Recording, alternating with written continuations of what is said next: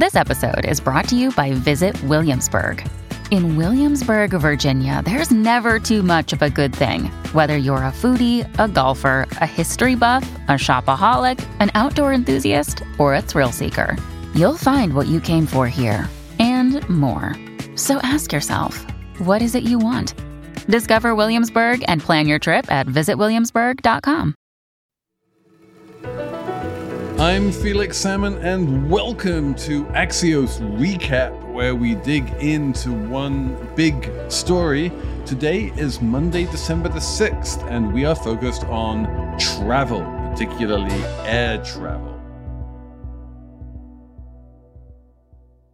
If you are traveling to Israel this holiday season, or Japan, or Morocco, well, guess what? You're not. They have closed their borders to international travelers thanks to the Omicron variant of COVID. And that's not all that's happening. On top of the closed borders, travel has been made more difficult in the UK and many other countries, which are forcing travelers to take multiple PCR tests, often at great expense. I'm going to have to self isolate when I go there while I'm waiting for my test results those countries are hard to get to. What's easy to get to is closer countries Mexico, Dominican Republic, St. Lucia, places in the Caribbean. They're seeing a surge in travel because while they were always easier to travel to, now they're much easier to travel to. They don't have the same kind of restrictions. Domestic travel, that's also doing well. It's back almost to its pre pandemic level, at least in coach. Business travel is still lagging, as you might recall my colleague Erica Pandey covering on this here show. So after the break, I'm going to be talking to Axios's Joann Muller about what all this means for the airlines. So I'm joined now by Joann Muller, who covers the future of transportation here at Axios. Welcome, Joann. You write the What's Next newsletter, or at least some of it. So you've been covering a lot of the near term future of air travel. And I guess my big question is does Omicron change things, or is it just the Israelis being weird and the Japanese being weird? well, hi, Felix. Thanks for having me. Uh, hey, we're in weird times, so everything's weird. In early November, the United States opened up international air travel. And especially to Europe, flights took off like a hockey stick. There was a big jump, and everyone was happy about that. And then along comes Omicron, and everyone's scratching their heads, wondering what's going to happen. Now, as you mentioned, Israel and Japan, and I, I, think Morocco have sort of put a halt on visitors, and a lot of other countries, including the United States, is restricting travel from certain countries in southern Africa. But this variant is already in every continent. So these travel bans really are unimportant.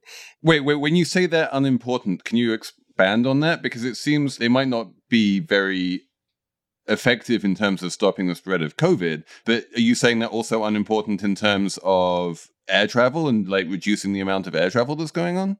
We've yet to see, uh, you know, whether or not people are going to cancel in, in, widespread numbers. There have been a lot of inquiries from people to travel agents saying, "Hey, what's happening? Should I cancel my trip, my cruise, whatever?" And the advice they're getting is, "Hold on, let's get more information about this variant." And the United States has said they need a couple of weeks to find out just how virulent it is and how threatening it is. So you're saying that the United States is like keeping its options open here and, and it could close down travel again if new data emerges, even though, as we've reported, that would uh, be a little bit like closing the stable door after the horse has bolted. Like it wouldn't actually do much good, right?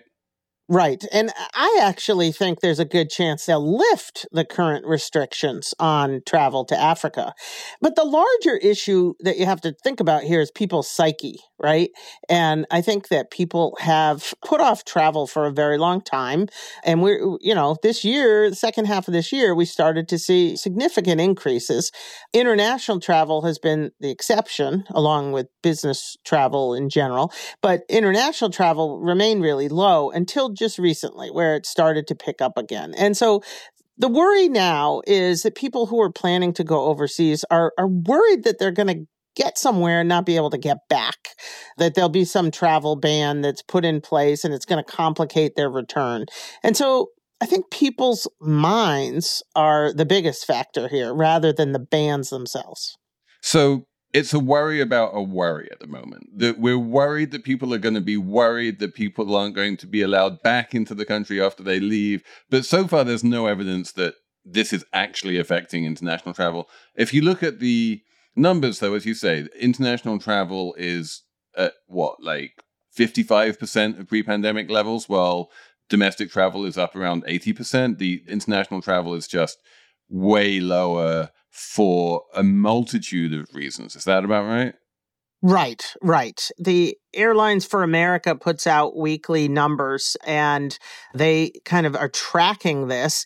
And in the most recent week, domestic air travel was down 7%. International air travel was down 23%. That's a big improvement. This is from this is from pre-pandemic levels? Yes, and these are US airline passenger volumes the international airlines are presumably down more than that flying into the US. Yeah, I'm not sure I have those figures, but what that reflects, those numbers, is that there had been a very big recovery this month in international travel. And it's only been a week since we've heard of this new variant. And there's a, if you look at the chart, there's a tiny little dip down, but that could just be a fluke. You know, it doesn't mean that it's plummeting once again. So we have to wait and see. You know how we have to wait and see is the worst thing you can ever say in an article or a podcast. Let's try and talk about like what we do know. As a Brit, I can tell you that a lot of British people, and also this is happening across Europe, and I know people going into the Middle East, that the testing protocols are changing all the time. You know, you, you need tests before you get on the airplane, you need tests after you get on the airplane, you need to quarantine until you get your test results. All of this kind of stuff seems to change from week to week and country to country. And my question for you is that just an annoyance for travelers, or is it something which at the margin is actually enough to persuade people to say, you know what, I'm not even going to bother. I actually think testing is our way out of this and is the travel industry very much is counting on more testing as a way to preserve and restore their business.